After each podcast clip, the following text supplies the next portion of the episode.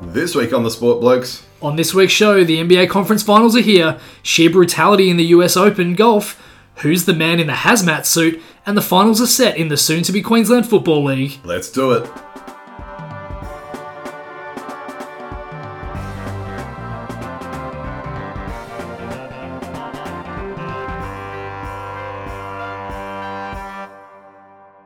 All right, Stewie, as we do at the top every week, what caught your attention and what'd you miss? Well, what caught my attention, I was watching a YouTube clip of some of the best goals scored by celebrities in charity soccer games, and I, I saw a ripper of a goal scored by Usain Bolt. But what actually caught my attention wasn't the goal itself, but as he was running to the corner post, I noticed that the number on the back of his jersey was 9.58, which is an obvious reference to his 100 metre world time. record that he set in Yes. 2009. Look, I'm a big fan of guys wearing numbers for special reasons. I'm not entirely sure this isn't a tad narcissistic. Oh, but yeah, no, it's more than a tad. I yeah, suggest. but but it's you know it's still kind of cool. So that was kind of what caught my That is attention. cool. How about- And, and of course, he tried to play in the A League at one stage. He, fancied himself as a He's a pretty decent soccer player. I don't think he got the right opportunity there. I think it was with the Mariners. Well, I wasn't it? think I think he wanted way more money than they were prepared to play a bloke who, true. you know, Who could run very fast? yeah, but maybe not. Yeah. Probably would have been useful. Anywho, so what caught your attention, Nath? Well, a couple of things for me this week, Shuey. I guess in these difficult times, I wanted to focus on a couple of nice things. You know, there's enough bad in the world at the moment, so I have a couple of really nice stories involving sport. The first of them is Maya Moore. Now, Maya Moore got married, and uh, US basketball player Maya Moore, four-time WNBA champion, 2013 Finals MVP, 2014 uh, season MVP. The accolades go on and on. It's a it's a very long and impressive list. And normally, you know, normally a marriage wouldn't be of note. But the reason this one's of note is that she actually has has given away a couple of years of her prime to help get a guy out of prison. And it just so happens that now they've got married, they've fallen in love. So she met this guy, Jonathan Irons, in 1998 through a prison ministry program. And at that stage, he'd just been sentenced, uh, I thought he'd just started serving a 50 year sentence in prison for burglary and assault charges. And so she's, for quite a long time now, she's been involved in this program to help exonerate him to the point where, in the last couple of years, she's actually taken time off, out- as I say, out of her prime to help get this guy out of prison, which she did successfully. I think he was there for 22 years or something. It was a bloody long time. So, um, wrongly convicted again. So, so that's a really nice story. And then the other one. So, so she got him off. well, I, Why are you laughing? I didn't read anything about What- what the do you- what do you- uh, about the wedding night, Shui. But Oh uh, my goodness! What what, a, what, what an unfortunate gap. but then the other one is is another really nice, heartwarming story. So Diego Mentriga in the Santander Triathlon this year showed incredible sportsmanship to one of his fellow competitors, James Teagle. Now, what happened was Teagle was actually ahead of Diego, but took a wrong turn, so he didn't go the right way to get to the finish line. And Diego's realised that, oh, actually, he's gone the wrong way. Rather than being an opportunist and, and passing the finish line, he's actually held back and waited for Teagle to pass him first, and then and then gone through himself. Um, I'm on the fence about that. I don't know if that's being opportunistic at all. I just like if the guy goes the wrong way, that's it's on him to know the course. Yeah, it's an interesting one, isn't Yeah, it? that's, I- that's a very interesting. I don't know if I would do it, but it's it's a nice story again in these hard times. You know, Yeah, um, like I've seen ones where people have been running these ultra marathons and they've stopped to help someone across the finish line who's basically just about dead because they've been running that that hard. But yeah, taking a wrong turn, I'm, how's I'm not this- sure about that. How's this? So the fraction of the second difference between them meant that uh, Mentriga missed out on a podium spot. It put Teagle into third. So his good act Yeah. even meant that he didn't get a spot on the podium. He should be knighted for that. So there you go. So that, there's that's what caught my attention. Jeez. What'd you miss, mate? Well, I actually didn't get to see any of the opener of the Lakers and Nuggets, sadly. I mean, it wasn't an amazing game compared to some of the great stuff we've had in recent weeks, but the finals are going to be over before we know it, and I want to cherish as much of it as I possibly can. Yes, So, Hmm. yes. Well, I did see that one, luckily. So we will definitely get to that very soon. well, then what did you miss? Uh, well, in the end, I did miss the uh, Claremont South Freo game. Unfortunately, we, we didn't get out there. The day escaped us a little bit, and my pa- my partner was not feeling 100% as well. So we took that one off. But now the Tigers are into the grand final, so I Hmm. might go along to that in a few weeks. Why not? Let's get into the news roundup, shall we? Yeah, we'll start off with some soccer World Cup. Now, usually we would put the soccer in with the football codes, but we kind of wanted to, to keep this one separate because it, it raises a very interesting issue. So, after the excitement a little while back, we spoke in a previous episode about how Australia and New Zealand have won the bid for the 2023 FIFA Women's World Cup. We have had an absolute disgrace from Nike and the FFA. So, the Matildas unveiled their beautiful new home and away kits only to reveal that the away kits won't be available in women's sizes until about 2022. Outrageous. Now, Th- This is for the women's soccer. for the women's team, exactly. Yeah, soccer World Cup. So, uh, how in this day and age can they not put in an urgent run for these to be produced in the next couple of months? sure, there's a sweatshop somewhere that There's they... got to be, surely. So, A- ABC Grandstand digital reporter Damien Peck came up with an absolute cracker of a tweet saying, So, what will the Matildas players wear? Men's kits? Hmm. It's it's just I unfortunate. guess we'd be home most of the time unless we were playing in New Zealand. yeah, I mean, I guess, but uh, It's still a big fuck up, isn't it? It really is. Yeah. And unfortunately, the sort of thing that sets the gender equality back Yeah, again. Oh, yeah, not good. It's basically saying that the women's game isn't as important as the men's, when in actual fact, the Matildas generally fare better than the Socceroos Oh, anyway. absolutely. Sam Kerr. I think they're What a seventh. start. Yeah, I think we're seventh in the world in the women's. So Yep. I don't know what the men's are, but it would be nowhere near that. So Yeah, no, no, no, absolutely. Stuart McSwain has, uh, I think that's how you say it, scored bronze in the 3,000 metres at the Wonder Diamond League, beating a 14 year record held by Craig Mottram. the brother of the brother of Neil Mottram. I believe so, yes, who played for the Wildcats and probably uh, at least Mel- one Melbourne. other team. Melbourne, was it? Yeah, I thought alright. maybe South Dragons, but yeah, yep. yeah, I think so. I'm trying to. Probably thinking of Matty Burston, actually. yeah, I probably am actually. No, I think I am. I think he played for South. I think you might be right about, about Neil. Anyway, anyway, moving well on. done. moving on. He, he did well. So moving on to the golf, we've got a bit to talk about in the golf. Actually, the U.S. Open finished overnight at the Winged Foot Golf Club. American Bryson DeChambeau has taken out the title at six under par. He was actually the only player to finish below par for the entire tournament, Hmm. after trailing Matt Wolf by two shots entering the final round, and also the only player with a below par fourth round. The brute strength worked, eh?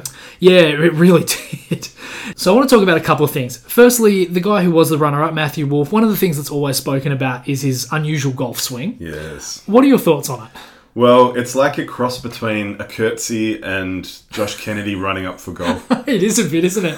That real weird knee hitch that, he, that he does.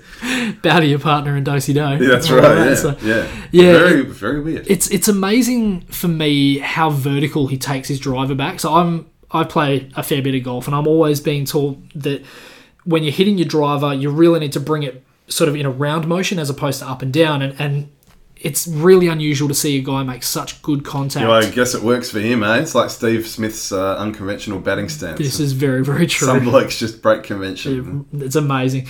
Now, secondly, Kiwi Danny Lee actually withdrew from the tournament at the end of his round on Saturday after a six putt Oh, from yes. four feet. Yes. Now, we had a look at this before we started yes. That made recording. me feel good about my mini golf game, let me tell you. Yeah, well, I mean, I know you don't play much golf, but surely, No, mini surely, golf and the driving range is about the extent for me. but surely from four feet away, you could do better than six. Well, I tell you what, after I screwed up my first tap in, I wouldn't try another tap in. I'd be trying to line it up properly. Yeah, that was just a real brain. It was a snap. train wreck. That really It's a was. bloody train wreck.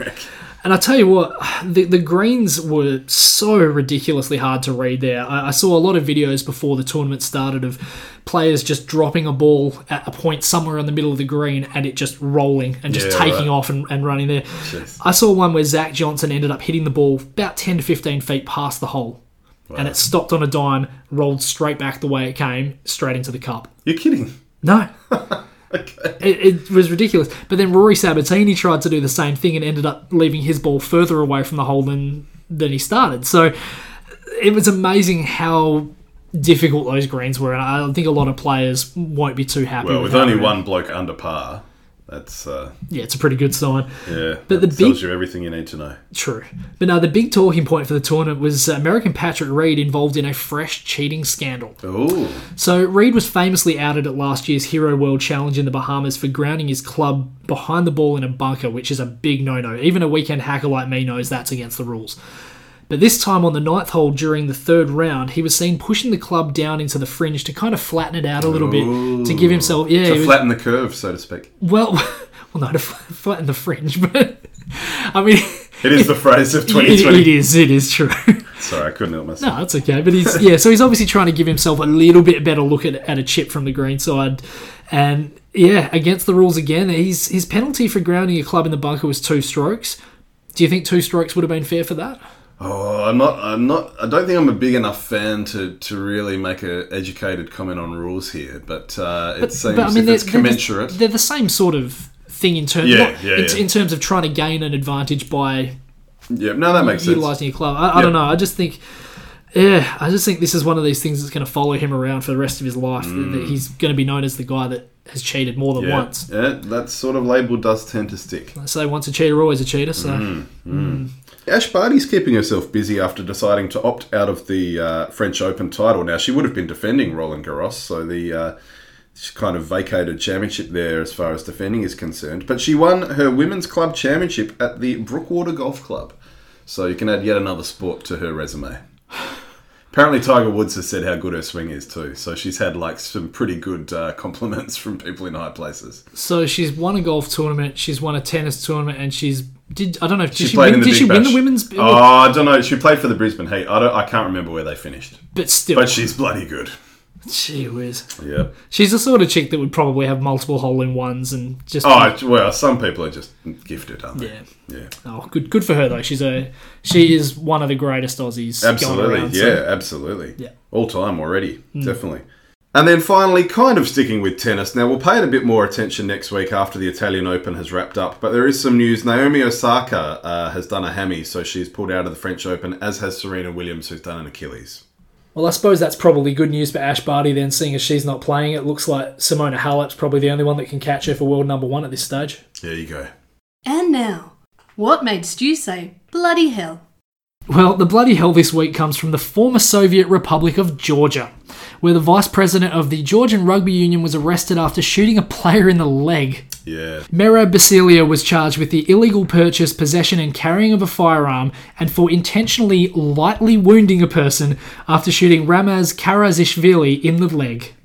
Well, we've all liked to lightly wound uh, one of our sporting players in one way or another when they've lost a big game for us, I'm sure. With a No, gun. not with a gun. Jeez. Not with a I'll- gun. I'll tell you what, I wouldn't call being shot in the leg being lightly No, wounded. yeah, that's It's insane. interesting. isn't it? Yeah, yeah, that sounds like propaganda. So Basilia could be jailed for up to three years, while Karizishvili will be just fine, barring some kind of infection causing sepsis. Mm. There have been a number of incidents of players causing Brazilian issues. soccer. Well, there's been t- yeah, tons in the soccer. Yeah. Look, we know that we're basketball fans. That's our, our wheelhouse. So there's a couple I wanted to talk about from the NBA. Go on. So famously, Gilbert Arenas and Javaris Crittenson had a fight involving guns, which was traced to a card game on a team plane, where Arenas said it was it was about calling his bluff after Crittenson lost on a hand won by JaVale McGee. So Javaris apparently said to JaVale, So you're just gonna let me lose my money like that. You ain't gonna be a real bitch and give me a chance to get my money back.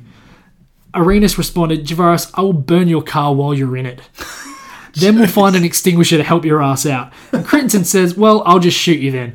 To which Arenas responded, Man, I'll bring you the guns to shoot me. Two days later, it all He went followed down. up, yeah, it yeah. went down in the locker room. Hey, motherfucker, come pick one, Arenas said, as he told Crittenson. and he Ah. pointed the four unloaded guns that he just laid down. I'm going to shoot your ass with one of these. But then Crittenson pulled out a loaded gun before Caron Butler actually managed to calm them down. Jeez. Crittensen's now serving 23 years for voluntary manslaughter, though, which shows he probably would have pulled the trigger. Wow.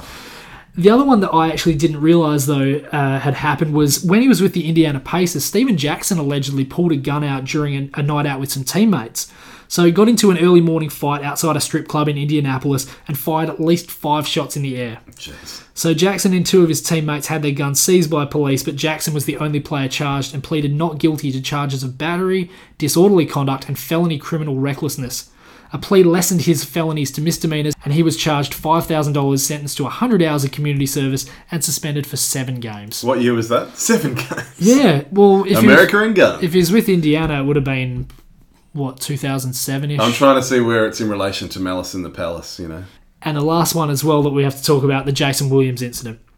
Oh, yes. So he was holding a shotgun while showing people around his 30,000 square foot home when it went off. Accidentally shot a butler or something. didn't Killed Costas Christofi, the limo driver, he? Limo driver. and he served he served just over two years for aggravated assault and a, DUI, a DWI. Wow. So for throwing away your life to shoot someone in the leg, all I can say is Shishkliani Giorgio Chetti. Bloody hell! Hopefully that's what it means. Bloody hell.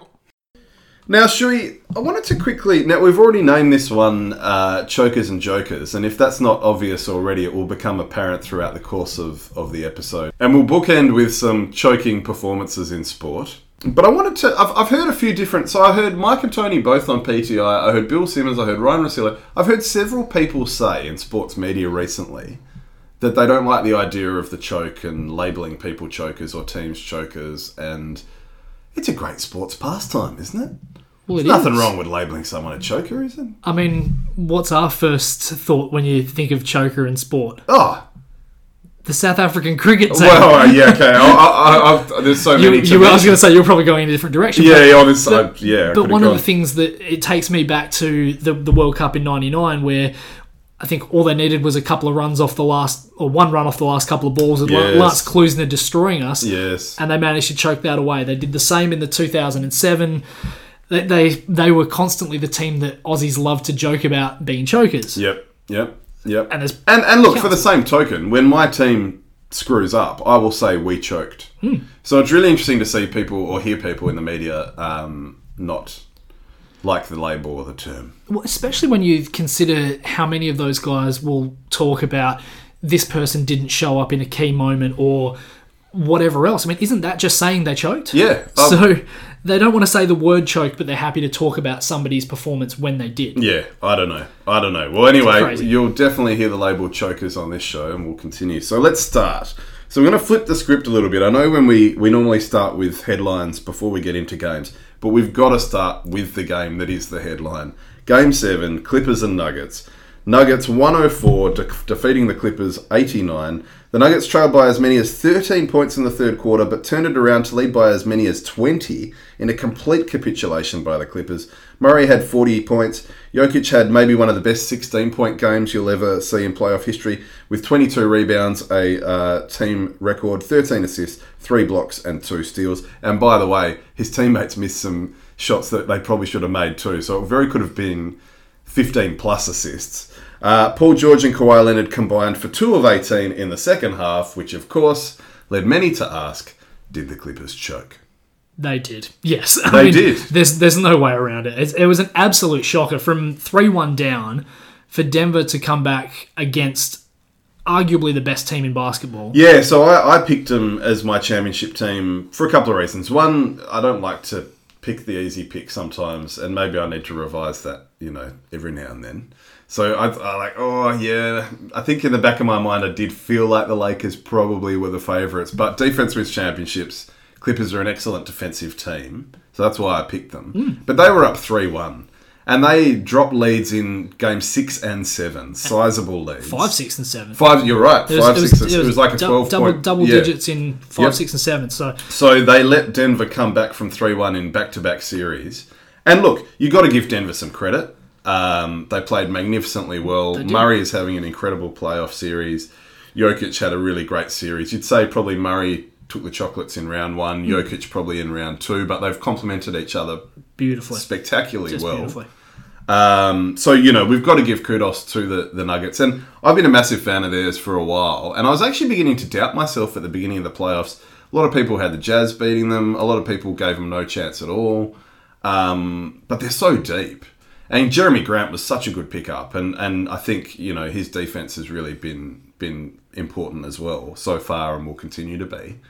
Um, We'll talk a little bit more about him in the Lakers series, though, because I, I do have some things I wanted to talk about. Yeah, of regarding course, him, of course. But, but I guess talking about the, the Nuggets, first of all, yeah. I mean, the first team to rally from 3 1 down in two series in the same postseason, and just the third across all US major pro sports. So you got the 1985 Kansas City Royals and the 2003 Minnesota Wild. In the ice hockey, So yeah, it, it's also the 50th season the Clippers have, have had without a single conference finals appearance. Yeah, so let's let's talk about the Clippers curse. So they fell to 0 and 8 all time in games where they could have clinched a trip to the conference finals. So they're shithouse in closeout games. As you say, they've now not even made the conference finals in their entire 50 year history. Yep. And I've got some comparison here. Just for, you know, a bit of a yardstick, the Celtics have made the Eastern Conference finals 9 times since 2002. Now that's better than most So that's one in every two years. and uh, yeah, you know, that, and that's one of the kind of gold standard organisations in the competition. Granted, But for the Clippers to not even have made one over in their, their, yeah, over yeah, 50 in their years. entire it's history. insane. Well, it's, it's actually the most out of any current NBA, NFL, NHL, or Major League Baseball franchise. So it's it's nuts. I, I will just say this: there's I think this whole series pivots on two things. So, firstly, the Jamal Murray, Nikola Jokic uh, pick and roll. The Clippers could not defend this. Jokic set massive screens up high. Murray's defender couldn't get around it, which meant Jokic's man had to help. Jokic rolls to the key, and he's basically picking and choosing whether he's shooting a little floater or he's passing out to wide open shooters. It was just. Well, and that's the, other of being- thing. They were doubling him too much. And you're kind of playing into his hands when Yeah. you double him because he's Far and away the best passing. Big over man. seven foot, so he can pass over nearly everyone, over or around nearly everyone. And yeah, there's going to be an open guy, you know. And just in the first quarter, he had some beautiful. He had a beautiful um, outlet pass. He had a lovely pass out of a double, and he had a lovely kind of like dipsy doodle layup turn into pass. So he was just killing them, absolutely destroying them with the passing game, and yet they kept doubling him. Yep. Now the second thing, Denver used a fair bit of zone in this, and when the Clippers went cold, they failed to adapt. The Clippers were nine of thirty-five from deep in Game Seven, two of seven from Leonard, two of eleven from Paul George. We've got to talk about Paul George.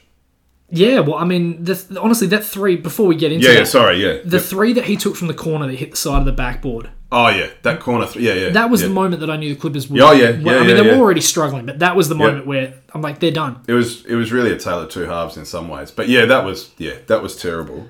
So Paul George, ninth career playoff game, shooting twenty five percent or worse. Felt, The like, man- felt like most of them were with OKC, unfortunately. The man nicknamed Playoff P, and by the way, self nicknamed. If if you give yourself a nickname, it's it's not nearly as important. the piece for pathetic. yeah? Exactly. Yeah. Yeah. Yeah. Yeah. Yeah. Oh dear. yeah. Yeah, I mean his numbers. That, that's the thing. His numbers look solid across his entire career in the playoffs, but he's just he's not a winner. No. He's less than a career forty-two percent shooter in playoffs. That dipped below forty in this postseason as well. If it weren't for the Porzingis injury and Leonard carrying them against Dallas, I reckon they would have been the fifth year in a row that he's lost in the first round. Hmm. So And how's this? I mean, they mortgaged their future to get him. So both Kawhi and him are only on two year deals. They've just finished their first. Now, if next year doesn't go well for them, they could both bolt, and the Clippers' playoff, uh, you know, curse will continue. because they won't have a single draft pick. from- Exactly, exactly. so if and it's really interesting. Like, granted, they didn't have a lot of time together. You know, the team didn't, the full team didn't get to play a lot of games together throughout the course of the season, and chemistry's been really clear in the bubble and the re- the return because we've seen the chemistry that the Heat have shown, for example Yep. which has meant that they've gone 10 and 2 so far in the playoffs. So a champion team will always beat a team of champions. Yes, the Clippers have great players, and you could look at their roster and say it's a better roster than Denver, but clearly Denver gel much better. They've most that core has been together longer. Obviously, you know, Grant and Michael Porter, they've added some pretty good pieces in the last year. Well, I mean, um, a really good case in points the 2004 championship where the Pistons beat the Lakers. Absolutely. That had O'Neal, Kobe Bryant, both of whom were pretty much in their prime. Yep, Gary Payton, Karl Malone, Karl Gary Mm, Malone. Payton, Yep. and Death and George. Yep. Uh, yeah, well, Rick Fox probably. Was he still in I that? think he might have actually gone by then. Oh, was he Well, then? he might have, I, I don't know, but yeah, doesn't probably Vladimir Radmanovich and, and those sorts. But no, I mean, that team was so heavily favoured, but you're right. That was so much more of a team with Detroit. No egos, everyone just kind of got on with, with what they did. And it's the same with, with the Nuggets. So it's really interesting. They're saying it wasn't a, a, pl- a championship or bust year. We've got together next year. We'll... So it's really interesting to see. You know, are they making excuses or are they? Well, that's the thing, though. I mean, if you look at the way that this team's chemistry has gone, so I'll give you an example. In Game Seven, there was a turnover from Paul George. Montrezl Harrell goes up to speak to him, and George just snaps at him. Montrezl Harrell turns around and responds with, "You're always right. Nobody can tell you nothing." Oh wow! And then a few expletives thrown back and Jeez, I forth. missed that. When was that? That was in Game Seven. Wait, wait, what point? Oh, late in the game when it was pretty yeah. much over. Okay, I might have. I, I must admit, I didn't see to the very end. I think that says more to me about the chemistry of that team Yeah, yeah. than anything else. Yeah. You've got two guys who are the alpha males who want it to be known that they are. And I mean, this clearly tells you Hmm. what everyone probably assumes that they are not guys that listen. So It's it's crazy. I mean, if you look at the fourth quarter as well, so the, the, the Clippers went six of twenty two, and I think they made probably like four of their last five. So they were shooting abysmally. They were 0 from 11. So this is Leonard and George, a combined 0 for 11 with three turnovers. Hmm. Well, they were two for 18 in the second half. So, yeah, so the fourth quarter they didn't even score. it's just brutal. Or from the field, anyway. Yeah, It's absolutely brutal. it is. Just quickly as well, while we're talking about Montrez Harrell, the sixth man of the year, he had a plus minus rating of, el- of negative 11.7 with him on the floor, and negative 27.1 when he and Jokic were on the floor together, but a plus 8.8 with him off the floor. Definitely the sixth man of the year. Well, yeah. Hmm. Yeah. I, yeah, I know you feel aggrieved there. You know, plus minus can be a bit Yeah. a, a bit funny, but apparently a lot of Clippers fans were saying Zubac should have played more. Oh, 100% he should have. but he was in foul trouble. That was the Um, Yeah, problem. uh, well, yeah, yeah. he couldn't stay on the floor. Jokic was always going to be a mismatch for them, but don't double him. You're playing into his hands, you know. Yep. And then the other thing we've got to talk about is Doc Rivers, the coach of the Clippers. So he has the dubious honor of being the only coach to have lost on three separate occasions after being up three-one. Orlando 2003 versus Detroit in the The, the Tracy McGrady That we yep, mentioned a yep. fortnight ago. Happy to get Or- out of the first round. I think it was a fortnight. We, we, we've previously mentioned. We have. The Clippers in 2015 Now, can I just talk against the about that? Rockets, that one. Yeah. They were up 3 1 and had a 19 point lead late in the third quarter, and they lost basically to Corey Brewer and Josh Smith in that game. That's how bad that one A was. Hmm. Oh, well past his prime, Josh Smith, on a Yeah. second chance. Who just started shooting threes like he was Steph Curry. It was Yep. insane. Yep. So, there, that, that one is. I don't want to say a bigger choke than this, but oh, it's close. It's, it's Hmm. a toss up between these two. Well, the Clippers were a higher seed. I mean, Denver were a high seed too, but you know, but l- it, it gets worse. So he's also lost three series when up three two, and he's actually lost a number of game sevens at home. I mean, he's an excellent coach. He's a championship coach, but uh, I mean, th- yeah, this almost makes you look at it and say, well, is he as good a coach as everyone thinks? Or- Well, I remember in the early days before the Celtics won that championship, Bill Simmons used to like he hated him. He would rag on him regularly in his That's articles. it. Is he a guy that has just been successful because of the players he's had? It's pretty pretty lucky to have Rondo, Pierce, Garnett, uh, And- and Ray Allen. Ray Allen. Yeah, And yeah. Leon Poe Yeah, well, of course, yeah. and Tony Mm. Allen. Glenn Davis, big baby. Yeah. Yeah, All of these guys. Mm. Eddie House. he had he had big baby in with the Clippers too. Probably had Brian Scalabrine as well. Probably, So, so, yeah, you know, he yeah. had the GOAT, which Yeah. is amazing. So can we can we take some time now to talk about the good stuff, the nuggets? Well, how's this? So the Nuggets were minus 48 after their first four games against Utah. They're the only team to have ever been outscored by 40 in their first four games and advanced to the second round, let alone the conference finals. Wow. That is, that So is the, an the amazing Nuggets, stat. there's been so many great stats this playoffs. They have. I've Uh, got, I've, but got the a- Nuggets in particular, just incredible. I've, I've got a few as well. So obviously Jamal Murray's 40 was massive in game 7. And he's been so efficient in these playoffs. Do you know he is very nearly averaging a 50 50 90 in these playoffs? Wow.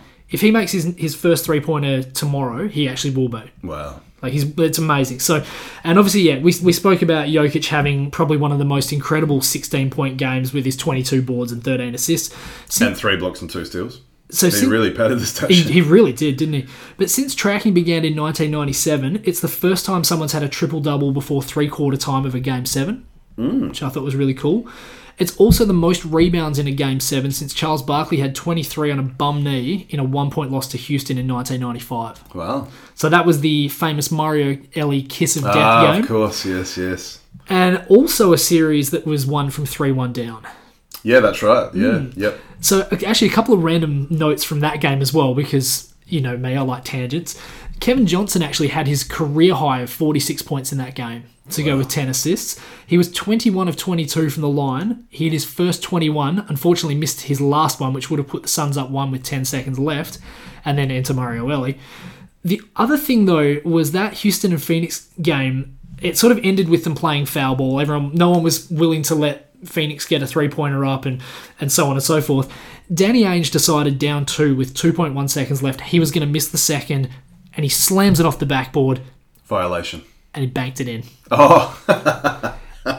It's amazing how often that happens. Yeah, it does though. happen a lot, you- doesn't you it? probably remember the Manu Ginobili one against Portland, I think Yes. in 2017, where Yes. he's, he's pegged it off the backboard and it's gone in. So I thought that was really crazy. Yeah. You know, you've got to try and draw the front iron with those ones. Yeah, you do.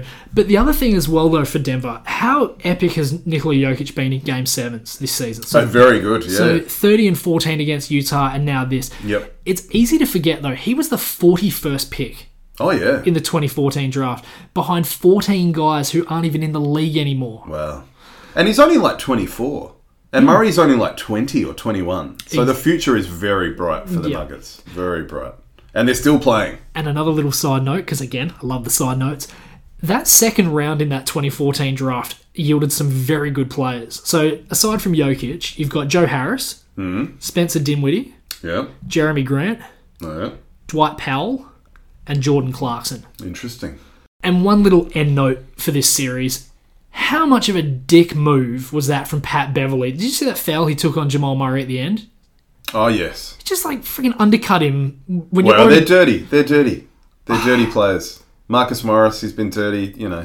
But- They're either dirty or they're dickheads or they're both. Like, But can we also acknowledge the amazing effort on Twitter from CJ McCollum and Damian Lillard? oh, after the. Uh, Lillard talking about, oh, you know, do you want Pat Beverly? Do you want me to book you another another villa in Carbo because I haven't finalised my my booking yet? well, Lemon Pepper Lou can get back to his strip club now, too. Damn right. Yeah. Damn right. And we'll stick with the West. Yeah. So those Nuggets moved on to face the Lakers, who had been waiting a little while after a fairly easy uh, second round against Houston. In Game One, the Lakers 126 defeated the Nuggets 114. Anthony Davis, an absolute monster with 37 and 10. Jokic got in really early foul trouble, which meant his 21 was actually pretty good effort in a game that started very entertaining. Uh, 38 to 36 in the first quarter, which Denver actually led, but of course the Lakers controlled the game pretty much from there. Game two, Lakers 105 defeated the Nuggets 103. Anthony Davis, huge again, scoring 31 and their last 10 points, including the game winning three as time expired on the wing. And for the losers, Jokic had 30, including 12 straight of his own for the Nuggets, including to put them ahead late after they'd trailed by as much as 16. But the rest is history, and the Lakers are up 2 0. This, yeah, wow. I mean, starting off with game two, all I want to say is at, at the moment is just wow, what an amazing game. I, I'll backtrack obviously to game one because obviously I don't want to get ahead of myself, but I, I still am in. Well, we've amazed- watched one each by the sounds of it. Yeah, I'm still in. Well, yeah, I didn't see much of game Oh, one, okay. but Okay. there are a couple of things from game one though I will say though. So 16 fouls in the second quarter on Denver Yep. Tied for the most by any team in a quarter this season. for 24 free throws. Yep. I mean, that probably won't happen again, but Well, this is my bugaboo. Look, I don't want to say it was a conspiracy. Did someone say conspiracy? I'll slip into my trust no one shirt. No, no, no, I don't want to say it's a conspiracy. I'll tell you what.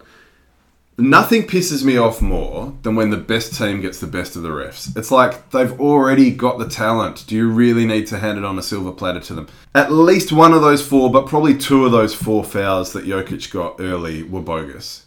He couldn't even set screens because he was in foul trouble. So it like they're lucky that they only lost by 12 to be honest. Like it was it, it ruined the game for me. It was it was a real shame, I've got to say. So that was really disappointing.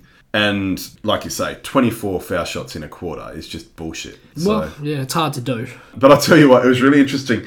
Dwight Howard was like Dennis Rodman circa 1996 in the NBA Finals against Seattle, just grabbing rebounds and He's pushing Frank causing Bukowski out the way. chaos. yeah. So actually, I don't think he got a lot of rebounds. Actually, now that I think about it, he got a lot of gimmies and dunks under the ring. Yeah. But it was what he did to Jokic. Clearly, his sole purpose is to go out and get Jokic in foul trouble, and it worked nearly too well because I think a couple of them were bogus, as I say.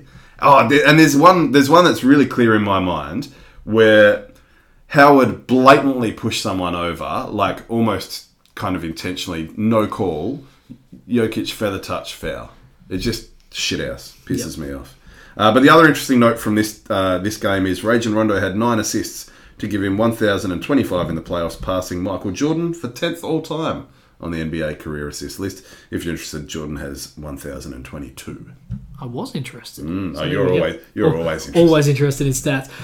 All right, let's get to game two because obviously this is the, the big one. Now, I didn't get to see all of it. It was actually my first day at a new job today, so happy days for me. But Indeed. But uh, yeah, followed the script of the playoffs so far. The Lakers run out to a 16 point lead, look very comfortable, and then LeBron's getting to the hoop at will. AD's blocking shots left, right, and center. And then Denver all of a sudden just locks in on defense. They start chipping away at it. They start getting to the free throw line. They're forcing the Lakers into jump shots. I think after that point, six of Denver's next seven field goals were inside of eight feet, so they started really attacking that rim. I really actually wish I had a chance to watch this in full, but you know, I think Denver have actually found some matchups they can trouble the Lakers with. They're just not getting enough, though, as I w- wanted to talk about. They're not getting enough from Jeremy Grant. He had s- okay. seven points, zero rebounds today. Yeah. Okay. So you're starting to see Torrey Craig eat into his minutes. Gary Harris, three points on six shots. Not good enough. Paul Millsap, he had eight rebounds but only six points. So Millsap's had he's been up and down this playoffs. He's had a couple of good games, but yeah, yeah, It's, they're just not getting enough from these role players though for me. But like, how good was that Jokic and, and Davis duel down the oh, I stretch? look forward to watching it. Yeah, absolutely. One of the things that I thought was really cool though, so as you mentioned before, Davis hit that contested three for a, a game winner. You can actually see him mouthing the word Kobe Yeah, as he right, went running right. down the court. And they were wearing the black Kobe jersey, so I thought that was really cool. No one else actually scored in the last five minutes of the game aside from Jokic and Davis. Yeah, toe to Which I toe. thought was nuts. Yeah. Now, for the Lakers, this was their first playoff buzzer beater since 2010 and their first three point game winner since Ooh, Robert Ory beating the Kings in what? 2002 Western Oh, Conference of course, Finals. yeah. 2002. And that was after the Lakers were down 2 1 and trailing by 20 at quarter time in that game. So, Yeah, yes, well, well, the refs screwed them in that one too. Though. that series definitely. yeah. yeah. Well, i- isn't that the game where like Donahue's actually come out and said that was one of the compromised games?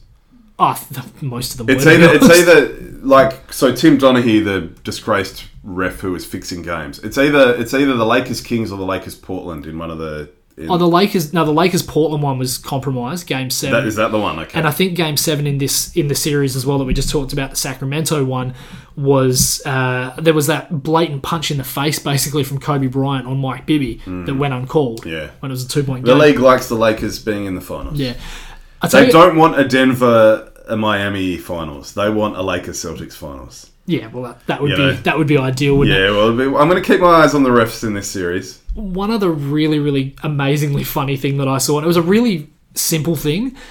After the three pointer went down from from Davis today, there was a tweet from the Sacramento Kings official Twitter account that said, "Hurts, doesn't it, Denver?" Jeez. so this is them going back 18 years, and, Yeah, and they yeah. were so quick on the trigger. Yep. And by the way, thanks for, for, for giving me an in to once again say Robert Ory should be in the Hall of Fame. Oh, undoubtedly, he's yeah, maybe not first ballot, but he Hmm. No, should. no, no, not first ballot. But he should be But he in. should be in as a winner. Yeah. Absolutely. I mean, we don't win that 05 finals against aforementioned Detroit without him. Nah, probably not. Should we head to the east? Now it was a crazy day. So on the same day that uh, Game Seven of Clippers Nuggets was Game One of Heat Celtics, and actually that game was played first. Heat one seventeen, defeating the Celtics one fourteen in overtime. The Heat overcame a fourteen point deficit in the final quarter and had a good balance of scoring, with Dragic topping the list with twenty nine. Tatum had thirty for the losers, but it was his last miss which was the biggest story of the game. A huge block from Bam Adebayo. Prior to this, the Celtics were 156 and 1 when leading by 12 or more going into the fourth quarter of a playoff game in the shot clock era. Uh, game 2, Heat 106 defeated the Celtics 101. This time the Heat came back from 17 points, the most in their playoff history, on the back of a 37 17 third quarter, highlighted by Bam's 15 points on 7 of 8 shooting. Miami had another great spread of scoring, and Dragic led the way again with 25. Kemba finally showed up for the Celtics. He had 23 after having some pretty average or below par playoff outings so far. Then finally, game three, the Celtics got in the winner's circle, 117, defeating the Heat 106. Gordon Hayward returned, but Marcus Smart stayed in his place in the starting lineup and scored 20 points, including 9 of 9 from the free throw line in the fourth. Brown had 26, Tatum 25, 14 and 8. Bam had 27 and 16 for the losers, but his team only shot 39 from the floor. After making big comebacks in games 1 and 2, Miami never got closer than 3 in this one. You can't always play from behind. There is so much to unpack in this. Oh, So much. there really is. All right, let's work our way through it. So The block. Well, okay, yeah. So game one, yeah. I mean, Jimmy Butler was clutch. Let's talk about his Oh, clutch play yeah. first. So Yeah, first, first that of all- lay-in. Well, he hits a three to send Oh, it- yes, to, he to does basically too. give them a, a late lead, which Yep. ultimately ended up going to overtime Yep. on and away from the, the play foul as well, which. ugh, I hate those things, Yeah, I don't like him either. but you've got to call them obviously. And then, as you mentioned, he had that really tough and one layup in overtime It was crazy. which which put him up two, Yep. which led to the block from Adebayo.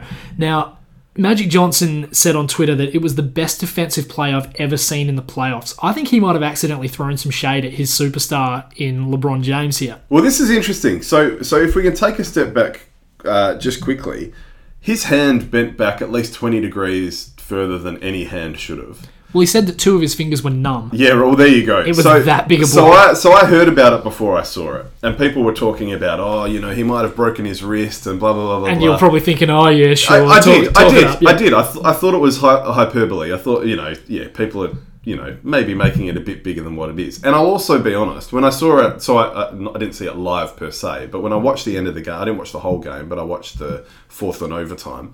When I saw the play kind of live, inverted commas, I thought, oh, that's a fucking good block. But, you know, and then I saw the replay, Yeah. and I'm like, holy shit. When you, see know? it from Slam Cam, that's when it's like like, holy that was an shit. amazing block, amazing, and it's got us thinking about some of the best. Well, I was thinking some of the best blocks, but you've done a bit of research on the best Well- defensive plays Well, based I- on I- magic. yeah, I had a bit of a think because he used the word defensive play. So I, for me, that comes down to, I mean, blocks and steals. I probably could have gone further and looked at some amazing charges, like that one that you know was called in the Australia Spain Oh, bron- God. bronze bronze medal game, or, God. or was it the one that wasn't called? I should Yeah, say. no, that but- was a shooting foul. Yeah. yeah, you had to go there. I had to. Sorry, not um, not not salty or bitter about that. No, no. Well, there is a lot of Olympic kind of reflections going on at the moment, and we'll get to this week in sport as well. but- True.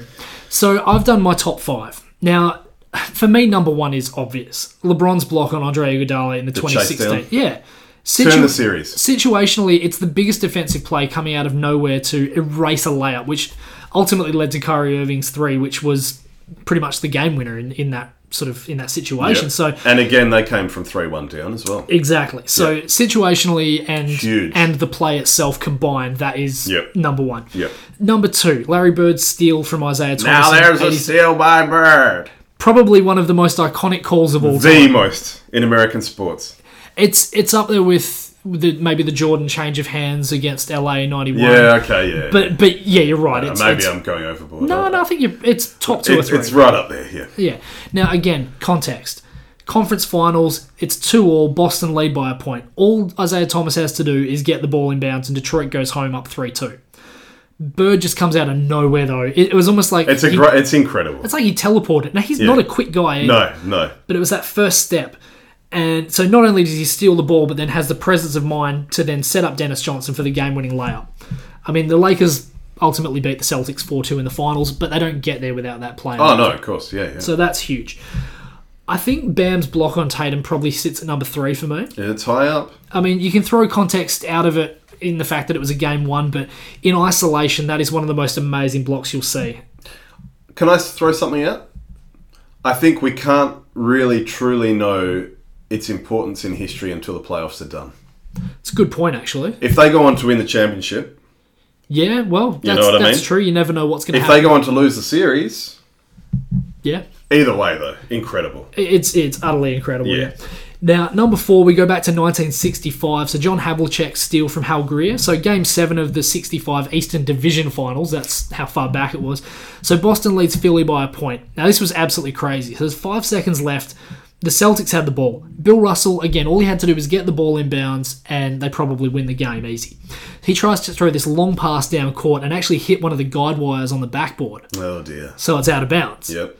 Now, Hal Greer, Without the clock running. well, exactly, without the clock running at all. Yep. So, so Hal Greer gets the ball, decides to pass to Chet Walker. He was looking to pass to Wilt Chamberlain, which would be the obvious choice, but unfortunately, he was being guarded very heavily by Bill Russell, of all Russell, people. of course, so. yeah, yep. But uh, Havlicek was really smart about this because obviously he knows there's a five count, so he's counting in his head. And when he gets to four, he knows that Greer has to throw this ball. So when it got to four, that's when he started making his move. He gets the steal, passes it to Sam Jones, and they run out the clock. And then ultimately, the Celtics go on and win the championship in five. So that's massive. And then the fifth one for me, one that you're probably not going to like reminiscing about, even though you did win the series, the Amari Stoudemire block on Tim Duncan. Yeah, well, we won the series. But this is one of the most forgotten plays in playoff history for me. Game, Well, Amari's like peak was forgotten. He was one Yeah. of the best players in the league for a couple of years there. he would have been probably top three or four for Yeah. me. But yeah, for people that haven't seen this one, the, the Suns are up three. There's 40 seconds to go. Tim Duncan goes up for what looks like an uncontested dunk, and Stoudemire comes out of nowhere and his hand is pretty much 90 degrees with his arm. It's back that far. It's right inside the cylinder, and he throws this thing back. It's it's absolutely insane. So that But was Uh, a little lower on the list because we won the series in the end. and because it was round one. So so that was kind of my five. Yeah, I've got one you've missed, and I've got another funny one. Which one do you want first? Go the funny one first. Well, I have to mention the great block from behind Manu Ginobili on James Harden a few years ago. yeah, so the, the James Harden flail after that block was Uh, with- it's just one of his Hilarious. typical disappearing acts in the playoffs. He just played absolutely appallingly in that final game. But the one I think you're missing, mate, Tayshawn Prince chasing down Reggie Miller in what was pretty much a series turning uh, block. oh shit! How did I forget that one? So from memory, I, I actually I, I remember quite distinctively watching it in just the room, a couple of rooms down. Reggie actually slowed down almost to a complete stop. He thought he was that wide open. He was. And Tayshawn just came from nowhere, smashed it off the backboard.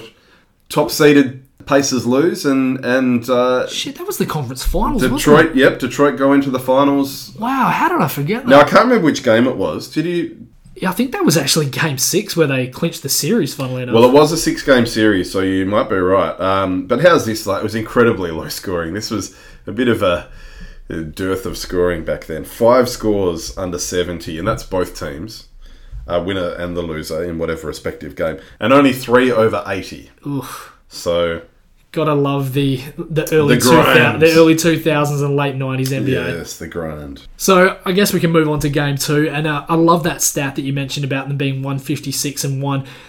You also didn't mention though that ninety two straight they had before that as well. So this is yeah, this is a huge joke. It, yeah, well, yeah, I guess they came back from 17. It's another choke. I, have I to- wasn't thinking of this No, we one. I have was thinking of Clippers and We then. have to. That has Yeah. to be included as a joke. Yeah. So yeah, with Miami down big, that third quarter that you mentioned of Bam Adebayo's, uh, it was just pick and roll, pick and roll, pick and roll. That's all they did, and Bam was just getting into the into the paint, and whatever Miami wanted, they got. Whether it's a little floater or a dunk for Adebayo or an easy jumper for Dragic, it was just so simple for them. And you mentioned the zone before, but the the uh, Celtics have really struggled with, with Miami's zone. Yeah, they haven't shot the three particularly well, um, and this is one of the things I'll talk about in game three. But in game one, they, they shot 42 three pointers, and they've started to sort of gradually shoot less because they're shooting a bad percentage. So that this is an adjustment that the Celtics have made. But Well, it's funny you mention that because I remember one of the commentators, I can't remember who it was, but they said that the mid range game all of a sudden comes back in the playoffs.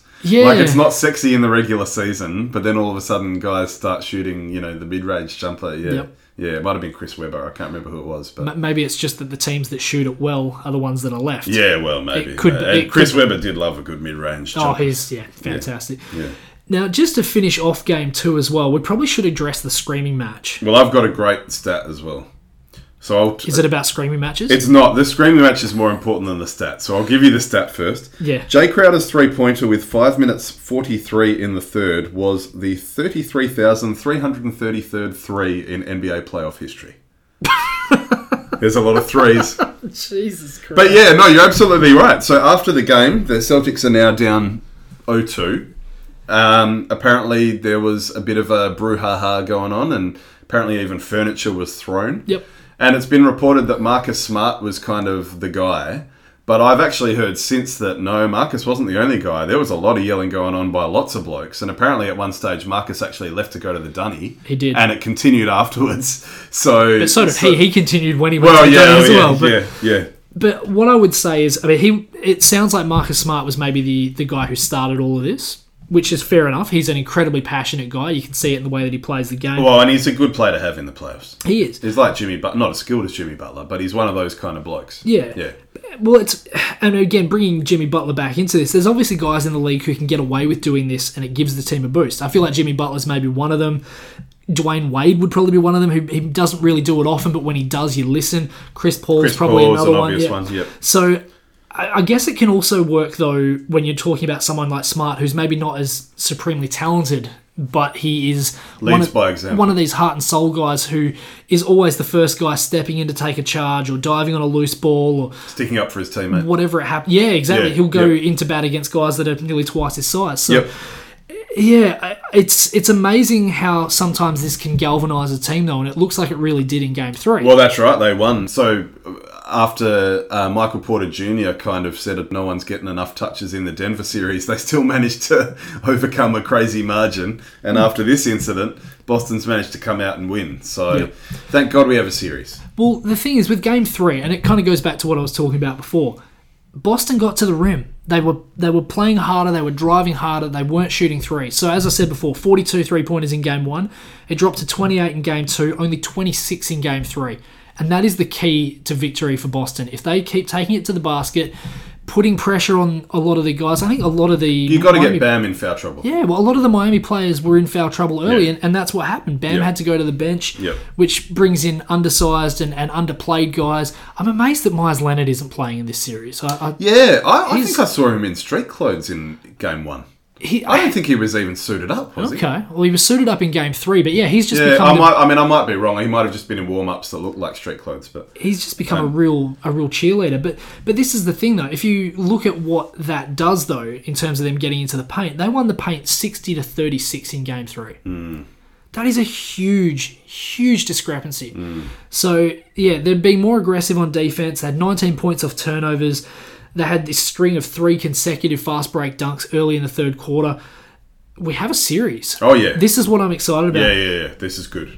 and I know you love useless stats. This was also the 12th straight road victory in games involving the Celtics. Yeah, right. Well, and in the bubble, the road team is I think thirty nine and thirty two. So the road team's won more games than the home team. But Yep. again, that's completely useless. That Well, I can actually take that a step further. The record for percentage, I can't remember the exact percentage, but it was 14 and 13 back in the 7 in one of the 7. I think it was like 76 or something. oh yeah, So this is on track to break that record. Obviously, it will have an asterisk next to it because of the fact that it's all played in the same arena, but So uh, it's- yeah.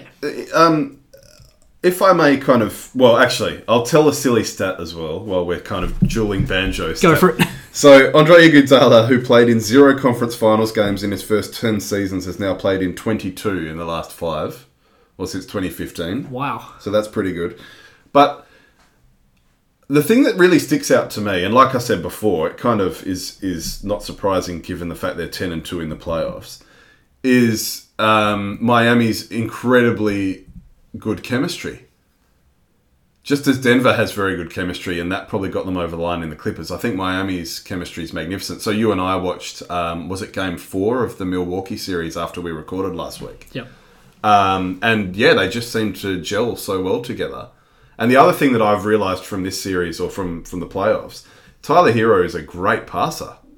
So I knew he was fearless. I knew he was a good three point shooter. I knew he was athletic.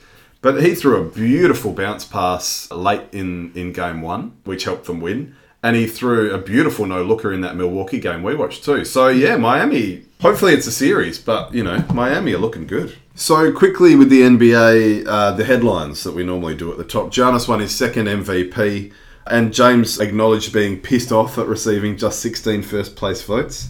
Giannis, on the other hand, had 85 from a panel of global sports writers and broadcasters. I don't really have a problem with this one. I think this is the first award I've actually kind of agreed with. He Well, was, they were before the bubble. They were on pace to you know win 67 games. So- he's the best player on the best team. Yeah. That for me is is a huge thing. Yep. He led the league in real plus minus, meaning that his impact on the fate of his team was better than anyone out there. And for me, all of the other candidates had better backup. If you look at LeBron James and Anthony Davis, their second best player on the team, whoever that would have been, is probably a top five player in the team. In fact, is based on the All NBA teams. Yep. James Harden's second player. I mean, okay, Russell Westbrook's a little bit erratic, but he's still a better player than Chris Middleton, and he's an elite player. So, you know, he has. Yeah, y- you've got to give that to to Giannis just purely because of that, and, and because of how consistently good he Yeah, I was. think that's fair. I think that's fair. Although I will say this some- something interesting as well in terms of random stats. It's the fourth time LeBron's been runner up for MVP, good for first all time, tied with Larry Bird and Jerry West. Well, there you go. So Very good. there you go. I think the Nuggets probably wish that it was announced maybe a little earlier. Yeah. now the All NBA teams. Now, luckily, I don't think these are too controversial because we've still got a hell of a lot to cover. Uh, the first team was Giannis Antetokounmpo, LeBron James, James Harden, um, Anthony Davis, and Luka Doncic. no real arguments from me. The 16th All NBA team for LeBron, breaking a tie with Kareem, Kobe, and Tim Duncan. And it's also the, the 13th time he's been on the first team, which is a record, two ahead of Kobe and Karl Malone. And Doncic making it in his second season, which is a very, very impressive accomplishment because LeBron didn't get his first until his third season. Kobe would have been even later than that, I think, because he Yeah. still came out of high school. Tim Duncan in his first season, though, so you know, yeah, He was pretty decent. he was special. Uh, the second team: uh, Kawhi Leonard, Nikola Jokic, the Joker, Damian Lillard, Chris Paul, and Pascal Siakam. My only real query here is. Well, maybe I'll read third, and then we can, because I know what you're about to say. Okay, yeah, yeah, go for it. Uh, the third team: Jason Tatum, Jimmy Butler, Rudy Gobert, Ben Simmons, and Russell Westbrook.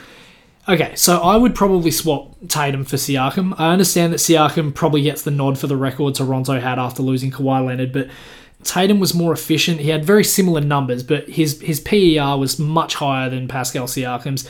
He had more win shares for Boston as well than Siakam did for Toronto, so you could argue that he was more important to that team. Look, it's a tough call. It's not a howler, but No. I can see your point. Yeah. A- and I think maybe they use the logic of, of the winners. So Toronto finish higher, so maybe they use that logic. Mm. Yeah. Chris Paul making it actually marks the 11th straight season that OKC's had an All NBA player as well. That's the longest current streak in the league. Ah, very nice, very Mm. nice. And then maybe on the third team, there's a couple as well. I'm not sure about Rudy Gobert ahead of Joel Embiid. He probably will feel quite hard done by there. And Embiid always misses a lot of games.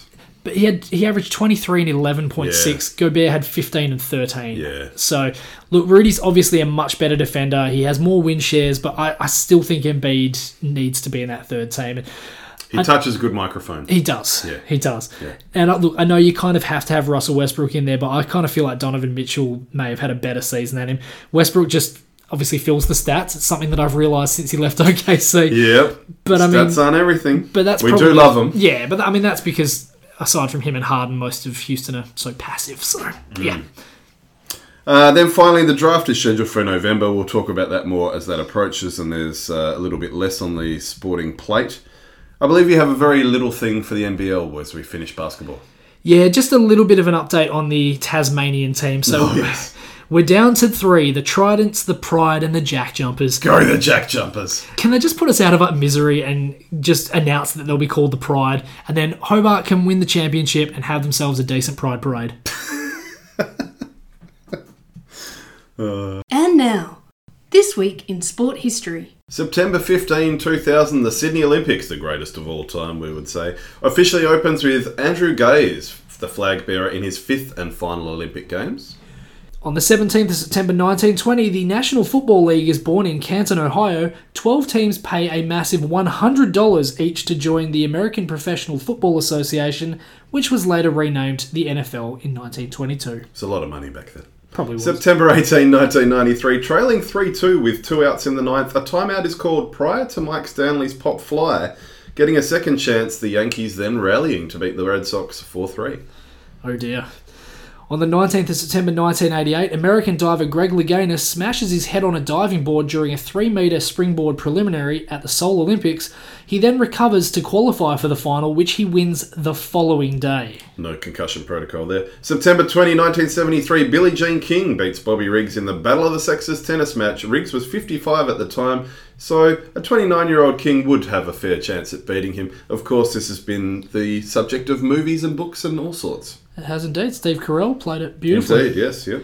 Um, actually, can't remember who played Billie Jean King. Oh dear. Emma Stone? That sounds about right, actually. Yeah, I think it might have been. And on the 21st of September 1969, New York Jets Steve O'Neill punts a ridiculous 98 yards against Denver Broncos, still the all-time record. That, that is nuts. Must have been in a hurricane or I, something. it, I'd have to just about see the footage to believe it. it's it's I, fi- there were some punts today that would barely travel 20 yards. five yards uh, clear of the record, the second place as well. So This week in sport history. Whew, gee, Shuey, we're uh, we've we, we we did we get excited about that basketball, don't we? Well, we'll, a little bit overtime. we'll smash through the football codes a little bit here. Now I have to mention Leeds had a win since being uh, promoted again, four three over Fulham. Yay! The NRL's been rocked by a hundred and thirty million dollar setback as a quarter of its staff have to be cut due to COVID financial struggles. couple of interesting stories in the NFL. Oh, how's your uh, fantasy team going? Well, I won week one by having the most points in the comp, and I think I'm going to have the least points in week two. So this is the joys of fantasy uh, sports. Oh dear. But a couple of interesting stories there. So, the, oh, geez, Monday Night Football, it never disappoints. There always seems to be crazy stories almost every week, no matter who's playing, no matter what are the circumstances. So, Stephen Gostkowski missed three field goals and a point after touchdown, one wide left, one wide right, a block, and a shanked extra point. And then, of course, kicked the game winner at the end. And the odds of him doing so, I saw it on SportsCenter. I, don't, I didn't write it down, unfortunately, but the odds of him doing it after missing four in a row were like 0.00001 or something. So that was quite remarkable and, and a good first up win there for the Titans. The, the Broncos completely botched their time management with timeouts and everything. But anyway, we won't get into that. Some Colin Kaepernick stuff. Now, for those that don't know, uh, for many, Colin Kaepernick is the guy that got blackballed after kneeling, but he was actually an exceptional football player. So, in the modern era of quarterbacks that run, there was Michael Vick, and then before blokes like Lamar Jackson, Deshaun Watson, Patrick Mahomes, Russell Wilson, even Cam Newton, they came around the same time, there was Colin Kaepernick. In his first career postseason game, Colin had 263 yards passing with two touchdowns. Okay, yes, one interception, but also 181 rushing yards. So 444 all-purpose, breaking Michael Vick's record for quarterback rushing. That's his. That's a playoff game. Then he played really well in the Super Bowl as well, which was a great uh, a great game. So he was a very good player. So he's he's been he's clearly been blackballed not because of skill, but because of his protests uh, during the Black Lives Matter movement. So there's a couple of interesting stories there. So one, Nike created um, the Icon Jersey 2.0, which was to kind of commemorate his stance and his um, his protest. That sold out in less than a minute, which is nuts. No surprise there. Um, but then on the other hand, the NFL have been using footage of him and Eric Reed kneeling and and stuff in their um, anti-racism campaigns and it's just you know it's not a good look for a league that did bugger all to try and keep him in it when as i mentioned he was a bloody good player anyway we don't have time to go um, any much more into that um, a couple of really quick afl news before we uh, rush through round 18 so sean smith's got a massive payout uh, from mlc $1.4 million um, as a result of uh, mental health issues and, and mental capacity after sustaining head injuries in his AFL career during the 1980s and 90s. Of course, most known for that mark of the century. Or Oh, mark of all time against Brisbane. yeah. many would say. Uh, the Kangas have culled 11, including Majak Dor. Uh, Zach Williams has reportedly requested a trade from Carlton, so there'll be more news for that as well. And look, we won't go into the Gary Gary Ablett tinfoil hat stuff. Or the, and we'll also probably talk about the Harley Battle COVID breach next week as well. Yeah, th- and there were some NRL COVID breaches too. In fairness, it was quite an exciting final round, round 18. Uh, the finals uh, setup wasn't even set in stone until the very final game this evening between Port and, and Collingwood. Uh, you would have been barracking for three teams uh, this week, Stewie. We'll start with your team. Yeah, and only one of them won. Yeah, so and it was your team. So the West Coast 7-7-49 defeated North 4-10-34. It's got to be said that North kept the Eagles in the game in an arm wrestle thanks to Wayward shooting at goal. The Eagles were scoreless at quarter time, but Oscar Allen's key late two goals in quick succession really sealed it for the uh, Eagles there. What a horrible game to start the last round. Conditions for this match were shithouse, not conducive to football at all. Or in my grand opinion. finals. Well, Oh, that is too. it? Yeah. Yeah. No, look, obviously a rough start going scoreless in the first quarter. Only the third time in club history and the first time since round 21 of 1998. Short and quarters. I'm st- well, yeah. I have to say. it. Yeah, you every do. every time. But I'm honestly not entirely convinced that Jack Darling's first goal didn't clip the post anyway. I mean, we'll take a score review going our way for once, but you know, it's not, Hmm. it wasn't great. My questions though, out of this, how are you feeling about a night grand final in Brisbane, knowing Oh. that this is the sort of shit that can get? The dished minute out? they the minute they called it, I thought it was a bad idea. Mm. I, I think this is going to be the worst grand final of all time. Yeah, well, there'll be shortened quarters. There'll be dewy, you know, difficult conditions with a slippery ball. It'll probably be really hot. it's going to be a slog. Yeah, it's not going to be pretty. Yeah. it's very unlikely it will be pretty. And the other question to come out of this, with West Coast hosting a final in Perth next week, a lot of Eastern Staters have called the fact that the Eagles can home quarantine while their opponents have to quarantine in a hotel unfair. What are your thoughts? Um, what's been fair about 2020? Good question. That's that's thought number one. Mm-hmm. And thought number two, you finish higher on the ladder, you will get benefits from it generally. So you know, well, unless you're the Saints. Take that, Caro. There's rumours that they're uh, Oh, they're getting screwed they're over. getting screwed yeah. by being sent to to uh, Adelaide. Adelaide. But anyway, we'll, we'll get to that next week. Yep. Um, I just yeah, wanna- look, it's not ideal, but they makes it- finish higher on the ladder, so they'll benefit from it. Take that, Collingwood. Um, I just want to finish this game with a, a real interesting thought, though. It's it had been 723 days between the 2018 Grand Final and this game, so not even two years. For this game, the Eagles finished with only eight of those 22 players from Grand Final day Wow. on the pitch Wow. because with the injury that, that happened basically to Josh Kennedy Mm. and all the other injuries going on, the suspension to Willie Rioli, Daniel Venables has ongoing concussion issues, so on and so forth. Scott Lysette went to Port Adelaide. So, yeah, only eight players on the park. I just thought that really sums up Yeah, how yeah. bad our injuries are. Right Well, now. and turnover as well. You know, Yep. it, it it's geez, it's it can be an unrelenting game. Yep. GWS were absolutely insipid with a final spot on the line, three goals 12 30 to St Kilda's 12 10 82, the Saints into the finals for the first time since 2011. Yeah, an absolute pathetic whimper from Oh, the Giants uh, af- disgraceful. after a really average season. Yeah. I'm so disappointed that I picked them to win it. I really am. But uh, Well, given their list, you could be forgiven for picking them. But they, the curse continues for It teams really that, does. that lose big grand finals. I believe you have a stat on I that. do indeed. So since 2000, there have been eight grand finals that teams have lost by 45 points or more, including the Giants last season. From those eight grand finals, five of those teams that lost didn't even make the finals the next season. Mm. The best finish out of any of those eight was Sydney, finishing fifth in 2015 after Hawthorn smashed them the year before. There So you go.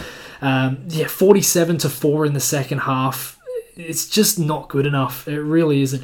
On the plus side, though, great to see Dan Hanbury play for the first time since round five, and he actually had a meaningful role in the game, so he could potentially be useful. Little in a- tune up before the yeah, finals. he could be useful.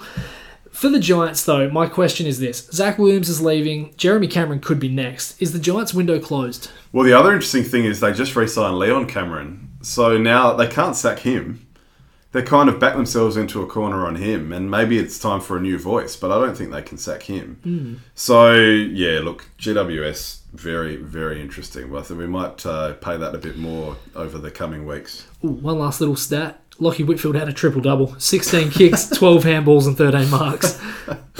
Uh, um, in another game with finals implications, the Demons did what they needed to in order to keep their finals hope alive, albeit after getting a bit of a scare, thinking they probably had it wrapped up after kicking five goals to none in the second. Melbourne 10 8 68, defeating Essendon 7 7 49. Look, I don't have much to say on this, but so typical of Melbourne's season though. They they looked okay for a good portion of the game, and then the whole Jekyll and Hyde thing started again, and then Essendon came back into the game. Really interesting to see Woosha up to his usual tricks though in his last game. He played Michael Hurley and James Stewart at both ends of the ground. Oh, yeah, okay. I could not imagine Josh Kennedy sitting in the back line at No, any stage. no. or- But there are a lot of blokes that do pitch hit at both ends of the field, like Harry Taylor, for example. But yes, you're right. There are some blokes that never would. it's just yeah, it's just weird to me. Yeah. And look, Melbourne have no one to blame but themselves. Most of their losses in the last month have been, or last month and a half, have been to teams, lo- you know, not in the eight. So Well, really, they'd prob- Melbourne, they'd probably look at the Sydney game and say, Sydney, Frio, Fremantle. Freo uh, were playing good footy, but yeah, if- yeah, they no, sh- Freo they have should been very never competitive. Have, they should never have lost to the Swans. Yeah, yep. Richmond, 12 goals, 5 77, defeated Adelaide, 4 goals, 9 33. The Tigers, 9 goals to 2 after quarter time, guaranteed the Crows' first wooden spoon in club history after they showed some signs of life late in the season. Yeah, the Crows didn't half give the rest of the league a bit of belief in that first quarter before the Tigers' class shone through. I actually forgot that Tom Lynch wasn't playing. They were that good towards the back end of this game. 12 turnovers from Dustin Martin, though. Hopefully, he's that wayward in the finals. Mm. That would be great. Yeah, what? Quick shout out to Tex Walker, who's now the Adelaide Crows all time leader in goals kicked, going past Tony Modra with 441, albeit from 85 more games. You have to wonder how many more he'll play with them too. It's got to be said. But a nice little stat to have at the end of your career. My prediction? Zero. Zero, po- quite possibly. Yeah. Uh, Carlton put up a gallant effort against the team that uh, could have finished top at that stage in Cade Simpson's 342nd and final game of his AFL career. Brisbane 11 goals 12 78, defeating the Blues 10 goals 161. Yeah, I didn't actually see this game, unfortunately. So happy retirement to Cade Simpson, the biggest loser of all time. Yes, uh, it's not a nice title to have, but No. uh, But It- I, I saw a decent amount of the game here and there, and uh, yeah, it was their accuracy was excellent, and it's what kept him in the game. Let's face it. and on the other side though, another inaccurate game from Brisbane. Yep. More points than goals. Oh yeah, yeah, yeah, yeah. When will it cost them? Well, they've got Richmond in, in week one. So next week then. Yeah. Well, not next week. But Next after game. the bye. Yeah, Yeah. could be. Yeah. Could be. Hawthorn back in the winners' circle after a pretty dismal second half of the season. 17 goals, 6 108, defeating the Gold Coast 8 goals, 9 57. Yeah, season without much joy for the Hawks finished with a bit of a smile, particularly for the departing Paul Puopolo, who kicked three goals, and Ben Stratton, who kicked just the second of his career. So that was a nice little thing. The uh, For the Gold Coast Suns, the only joy was Jai Farrar joining the first goal from First Kick Club after a lovely snap. And look, the Gold Coast, once Rao got injured, they probably wanted to keep losing so they'd have a high draft pick. But they've, they've done, you know, they've I think the season is still a win for the Gold Coast Suns. Definitely. I think they will probably look at the, the first three or four games of the season and say that's what we have to look forward to next year, Yep, exactly. with presumably another top four or five draft pick on there as well. So Yep. they could be very, very scary. The final game of the season for the Sydney Swans, it was a very tight one. It was a very unusual one. Everyone expecting the Swans to get blown off the park, but the Geelong Cats look a little bit shaky, winning 10 goals 969 to Sydney's 9 963. Yeah, it's a funny old game, wasn't it? The teams combined for nine goals in the first quarter, which I think was the most for any game this season, and then none in the second. A late one handed smother by Blixarv saved what might have been a game tying score very late by James Rowbottom, so it could have been a draw. You know, it would have been interesting to see how it unfolded had he not done that. It was unusual that they didn't show the behind the goals of that because it would have been nice to see how it came off the boot. Oh, yeah, true. Yeah, yeah, yeah, you're right, actually. But yeah. it's it was really interesting. Had it not been for a purple patch from Dangerfield in the fourth quarter, I think he had three marks and a few shots on goal, all within the space of a few minutes. We could very easily be talking about a Swans win here.